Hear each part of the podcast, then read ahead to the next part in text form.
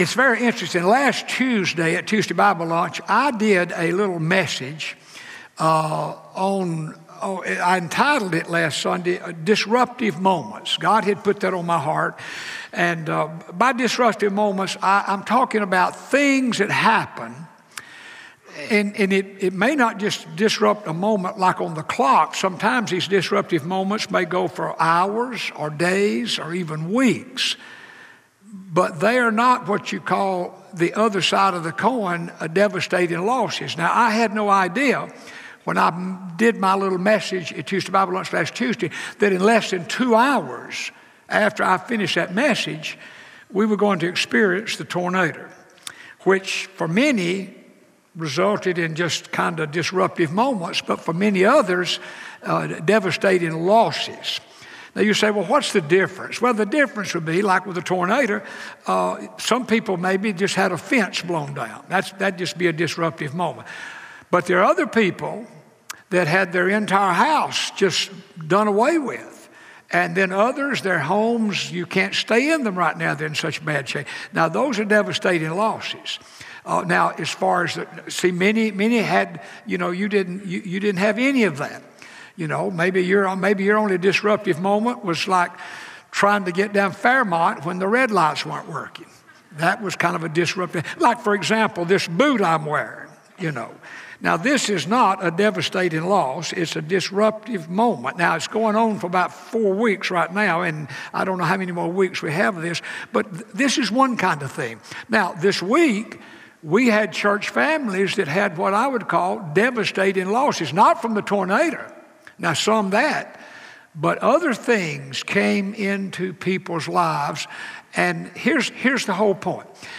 As I was working on the message for last Tuesday, and then when we had the tornado, I thought about, well, you know, some having devastating losses, some having disruptive moments. But as you look back on your life, now, depending on how old you are, the more you'd see this. But as I look back on my life, and I look back on things in my life, and, and I say, you know, now that was a little devastating loss and a, de- a devastating moment, or, uh, uh, and there was a devastating loss or disruptive moment. What, but you learn from these things. You really do you, you begin to see some trends and some lessons that you can learn. So this morning, if you'll take your bulletin and open it, your Bible, to the book of Revelation, chapter 1, I want to just talk about lessons that we learn from disruptive moments and devastating losses. And as I thought about that, I thought, who in the Bible be a great example? And I thought, oh, I know. One of the good examples would be the Apostle John. Now, you know, the Apostle John he was one of the most devoted followers Jesus had. Uh, he, he was with Jesus, the Mount of Transfiguration. Uh, he was like if Jesus had had what we today would know as a cabinet, like the president has a cabinet. Well, Jesus kind of had a cabinet of three, and the Apostle John was one of those three. And, you know, he, was, he sat next to Jesus at the Lord's Supper. The Bible tells us that he's the disciple whom Jesus loved. So the Apostle John was a close follower of Jesus, yet he really had a period in his life that I think he would say was a very much disruptive moment. And we see it in Revelation chapter 1, verse number 9. So let me just read. In verse 9, John says, I, John, am your brother and your partner in suffering in God's kingdom in the patient endurance to which Jesus calls us. He's, he's, he received this vision that God gave to Jesus. Jesus sent it by this angel to John. And he's writing to these seven churches that we read about in the book of Revelation. But look in the, the second part of that verse. He said, I was exiled to the island of Patmos. Why? For preaching the Word of God and for my testimony about Jesus Christ. So, lesson learned, and I wish you'd write in your bulletin disruptive moments and, and uh, devastating losses happened to the most faithful followers of Jesus. We need to get that in our head. Sometimes we have this idea that if I'm a Christian, I will be exempt from these things in life that I wish had not come. Well, as you read the Bible, you find just the opposite of that and how true that is for the Apostle John. Now, this little island of Patmos, I've been there either two or three times, but it's out, it's, it's on the coast of what today would be modern Turkey, before that, Asia Minor. And it's, it's an island about 10 miles long and it, the widest point about six miles wide. It's very, it's very barren and it's, it's, it's, ro- it's rocky. And, and the Romans would put prisoners on this island. That would be like, it's kind of like their Alcatraz of their day. They would put their prisoners there. And John was there. Why you say was John there? Well, the emperor of Rome called himself, listen to this, Lord Savior. He referred to himself as the Lord and the Savior. Well, he hated Christians. Why did he hate Christians? Because they called Jesus Lord and Savior. And so John was preaching the Word of God. John was given a testimony about Jesus. And so the emperor said, Well, we'll stop this. We'll just put him over on this island called Patmos. That'll get him out of the way. And no one will hear any more about this Jesus stuff from him. Well, that's kind of the background. As I think about that, I think, well, you know, it's interesting. Uh, here he is, a, a devoted follower of Jesus, and now he's in this situation. Remember this no one is exempt from these bad things taking place, these situations that we wish had not come. Now, as I thought about that, I thought about, and I looked, I need to fast forward and illustrate that like today. And I thought, well, how do I do that? Because I know many devoted followers of Jesus that have gone through a lot of difficult, challenging situations. And I thought, well, if I mention one family and don't mention another, then I thought this what about some former staff members of this church? Now, I could take the present staff of this church and mentioned some of them that have gone through some very difficult things. But I thought, no, I'm going to take four former staff members of this church that were devoted followers of Jesus Christ then and they are now. And yet, they have really gone through some very difficult things. And so I began to think about that. And the first one I thought about was Roland Hill. For many, many years, 20 something years, he was the assistant pastor of this church. And interestingly, he's been retired now in August, 25 years, and he's still faithful in the church. He and Miriam in the first service, he still teaches his Sunday school class. But years and years ago, their only son died young. That was tough. They have daughters, that was their only son. He was as devoted a follower as I've ever known, then and now. Then I thought, there's Mary Lou Farrell. Mary Lou, for years, in fact, she's worked at the church two or three different times in our children's ministry. They had a daughter, she and John. They have more than one daughter, but one named Kim. At that time, they lived on the very street we live on. And Kim had cancer. Kim died. Another example. Then I thought, well, I know another former employee that is as faithful follower of the Lord Jesus as any I've ever known. Don Piper, sitting right over here. Don and Eva. For years, Don was our minister on our staff here. And then uh, he realized that the book that he was in the process of getting finished was going to be a ministry of its own, and it certainly has been that. But, you know, there's another example. Just not many weeks ago, Nicole goes to be with the Lord. I thought about that. I thought, faithful follower. You know, in our singing Christmas tree, if I have this right, Nicole had told you and both sons, don't, don't not do what you've signed up to do, no matter what happens to me. But on Friday night, I was sitting on the front row of this second section. That's where I sit every night for the tree. Dottie and I had a seat there. And during the tree, you know, they have this deal where they have people going off the platform and they go out through here and they're, they're going to finally take Jesus over here and crucify him. And Don had the role of a Pharisee. Don, you're the best Pharisee I've ever known. You are. It was on Friday night. That's the night Nicole went to be with the Lord. I'm sitting right back there, as you know. You come by dressed as a Pharisee. Nobody much would even know who you were because of what you were wearing, unless they just knew you. When you walked by me, I just gave you a fist and you gave me a fist. I've thought a lot about that. That's the best sermon I ever heard you preach.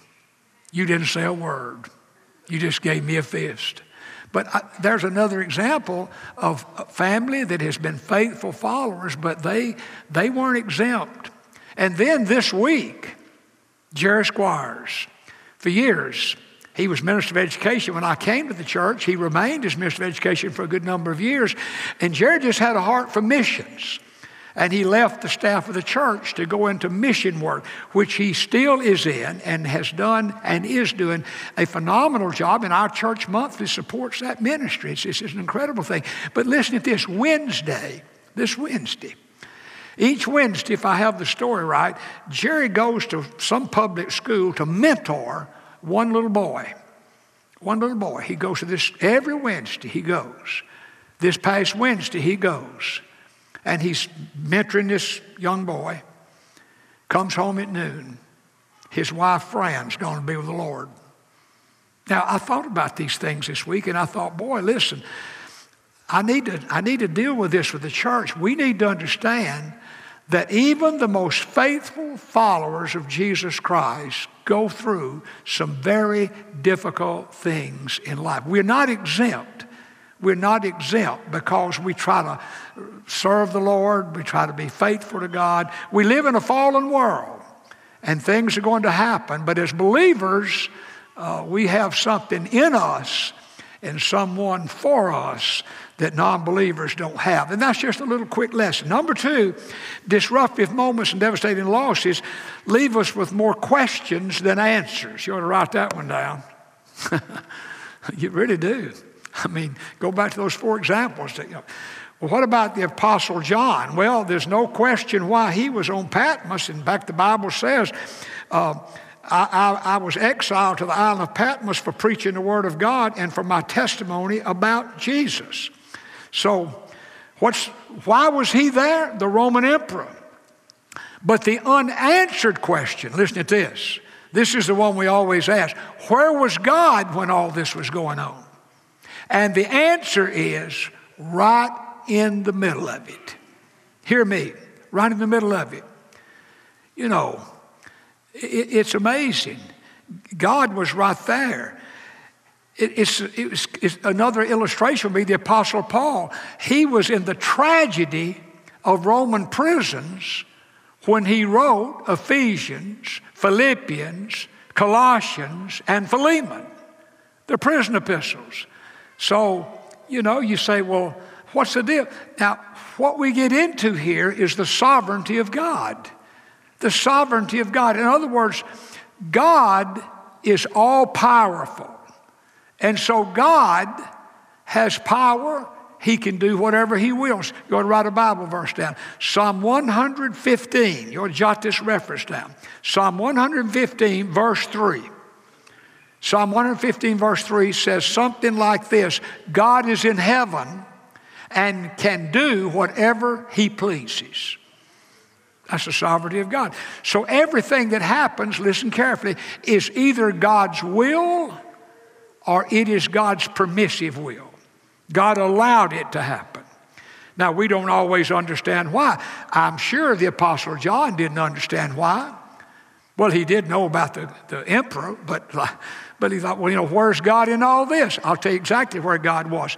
He was right there on that island with him, and it was on that island, in that cave, where the vision was going to come.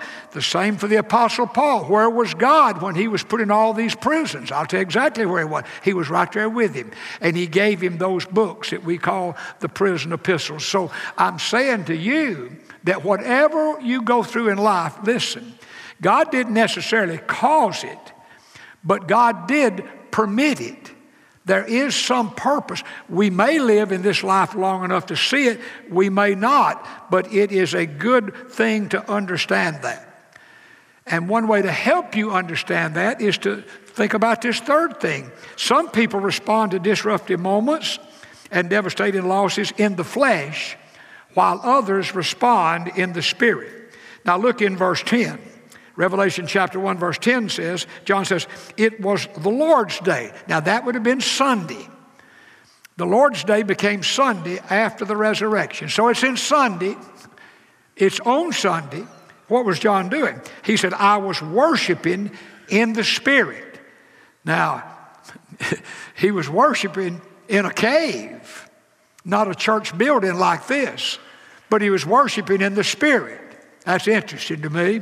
You know, you can, you can be at church and not be in the Spirit. I fear too many are. You can be in the Spirit and not in church. You don't have to wait till you come to church to be in the Spirit.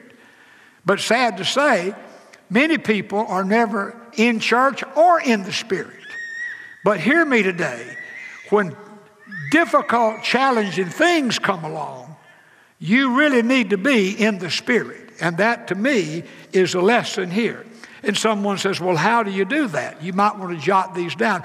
Number one, keep your focus on Jesus, not the situation. If you just focus on the situation, you'll go crazy. If Don and Eva just focus on the situation, I, I don't think they could make it. But if they'll focus on Jesus, they'll, they'll see G- Nicole's with the Lord today. She's having her Lord's Day in heaven. Now, we miss her on earth, but boy, think where she is. Gracious. In heaven. What a glorious thing. How do you, how do you find yourself worshiping the Spirit? Well, not only focus on Jesus, not the situation, but you, you listen to the voice of God. Look in verse 10 again. In verse 10, let's look at it again. He said, It was the Lord's day, and I was worshiping in the Spirit. Suddenly, watch this, I heard behind me a loud voice like a trumpet blast. And if we had time, we'd read the rest of this chapter. He, Jesus. Listen to God when you're going through a difficult thing, and they do come. Sometimes they're just devastating moments. And you may work your way through those in your own energy. You know? But when you face a devastating loss, you won't work your way through that unless you are in the Spirit. And how do you get in the Spirit? You listen to the voice of God. Primarily, that will be the Word of God, the Bible. See, when you're going through something difficult, you, you, you don't much feel like reading the Bible. You don't feel like praying. That's when you need a word from God the most. And not only that, there are those times the Spirit of God will just speak to your spirit. That word in the Bible is rhema. Just God's Spirit will speak to your spirit. It never contradicts what the written word says, but it's just God speaks to your spirit and says to you, This is what you need to do. This is what you need to do. Here's a way you can help. Da da. Well, that's how you worship in the Spirit. And then, number three, remember that God is in the midst of the situation. Look again in Revelation and look in chapter 1 down in verse number 13. We run across it. It says, And standing in the middle of the lampstands, some of your translations, in the midst. The mid- lampstands talks about these seven churches. So always remember, whatever you're going through, God's right there. God's in the midst. God's in the middle. And it is a great, great encouragement. And then Boy, here you, people say, well, I just, when I'm going through something hard, I don't know what to do. Well, I'll tell you this do what you can. Do what you can. You ought to write that in your bulletin. In disruptive moments and devastating losses, do what you can. This is what John did. He was there on the island of Patmos. He couldn't go start churches, he couldn't get off the island. So what did he do? He received a vision and he wrote it down just like God told him. We have the book of Revelation. What about, what about Paul when he was in those prisons? What did he do? He did what he could. What did he do? Well, in the prisons, he wrote Ephesians, Colossians, Philippians, and Philemon. You do what you can. I want to encourage you when you're going through hard things, listen, do what you can. Now, you can't do everything, but you can do some things. That's just what we do as Christians. Now, let's relate that to the tornado. Tornado comes. Now, to some, maybe to you, Maybe it was just a disruptive moment. You say, what would, well, maybe, maybe the only effect the tor- tornado had on you, the red lights were out on Fairmont and you just got in all that traffic mess. That, that's, just, that's just a disruptive moment. It's not fun, but, but others, they lost their house. They lost their business. I mean, they, maybe somebody just had a fence blown down. That's a disruptive moment. Thankfully, to my knowledge, this is the amazing thing, no one lost their life. It's just unbelievable that you could have such a powerful storm, is what we experienced, and nobody, to my knowledge, has been reported lost their life. Give God glory for that. Give God praise for that. Hallelujah to that. Well, well what do we do? Say, my gracious. Well, what we do, we do what we can. We do what we can. Now, if we're going through it, we do what we can. But see, most of us didn't have our house blow away, thankfully. Now, we've got a good number of members that have lost a lot of stuff, but, and we have some who have pretty much lost the whole house, but most not. But most of us in this room, that's probably not the case. So, what can we do? Well, we can do what we can. We'll go and help those that have had a hard time out there. Now, Tom Gamble's going to come and We've already been busy this week trying to get organized and get some things started. And I want Dr. Gamble to come and tell us um, what, we, what, what we've thus done to this moment and what we can next do. Thank you, Dr. Tom. Yes, we will. We, first of all, I just want to let you know that the church has been working since the tornado came and we appreciated. When, what we did first is we started out, started getting volunteers that wanted to help, and then we had the deacons uh, contact all the widows. We emailed the widows to make sure and see what kind of help they did, and we already uh, on Wednesday morning dispatched groups to go out and help them. We had our connection group leaders contact all the members of their connection group.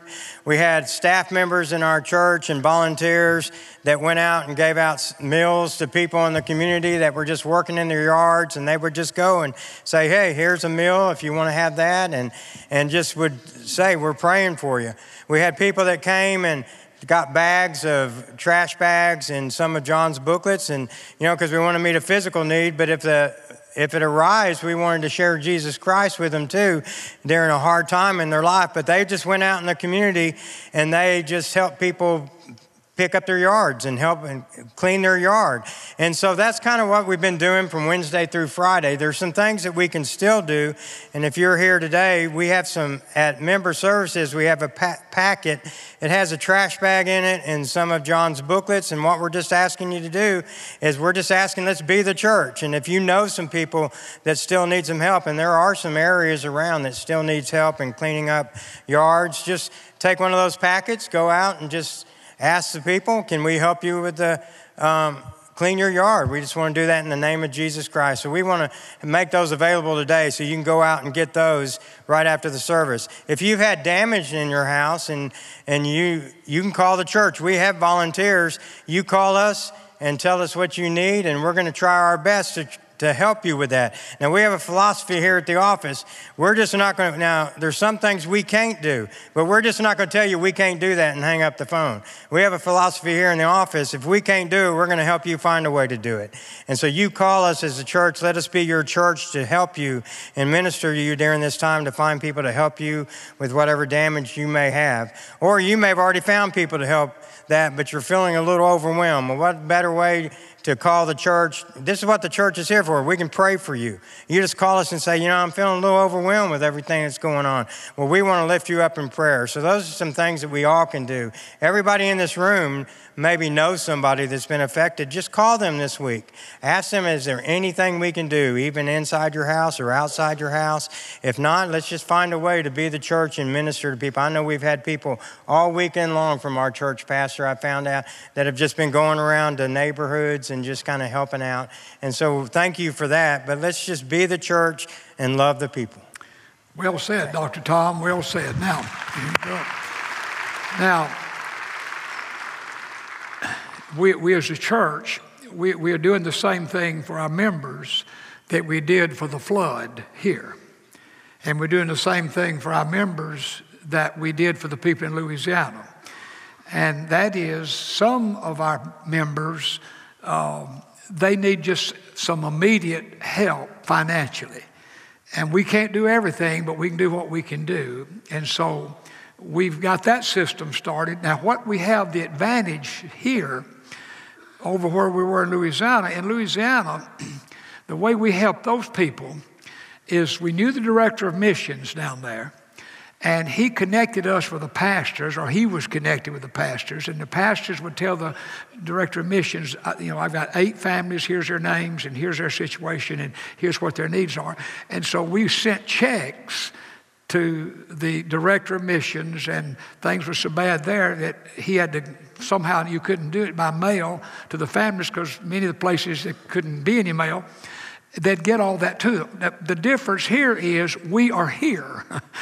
we don't have to go to Louisiana. We can just go over here in Deer Park, just a few blocks away. And in other places, there are families, some of which need some extra help. Now, I sent an email to the Finance Committee on Friday with my suggestion of, you know, we, we can't wait till uh, the next Finance Committee meeting to uh, to help people that really are in dire need of some help on the spot.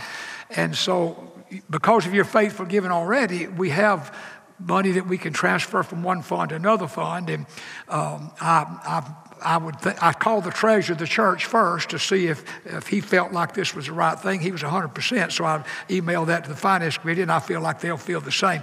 So we're already helping. Now, here's the great thing about this, though. We won't, we won't be sending anything by mail. We'll be going in person. And we'll not only be saying, okay, for right now, maybe this little extra will help you get through what you're in now, but we can also spiritually help the people on the spot. This, this is a good part. And we already have about eight or nine or ten of those ready to go out tomorrow, and we'll be doing more this week. If you want to give to help with a tornado, you just make a check to First Baptist and put a right on it tornado or right on your envelope tornado and we'll put it in that fund also. So what i'm simply saying is for some people as bad as this is that's when christians rise up and do something to help people. Can i have an amen to that? And we are blessed to have the ability to do that.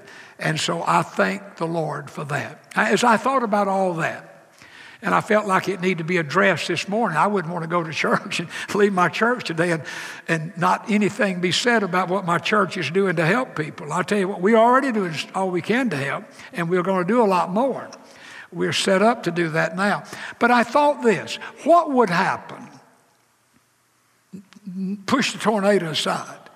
If in life, everybody in this room, all of us, just did what we could.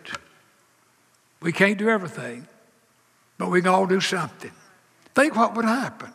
And then I thought, I'll be at the invitation of my sermon and think what would happen for those who need to be saved if they just did what they could.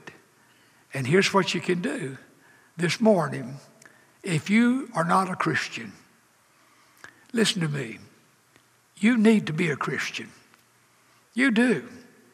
For when you die, and you will, you want to know for sure that you're going to spend eternity with God in heaven. Can I have an amen to that?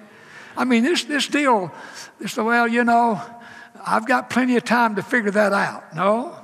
Problem with that is we don't know how much that time is.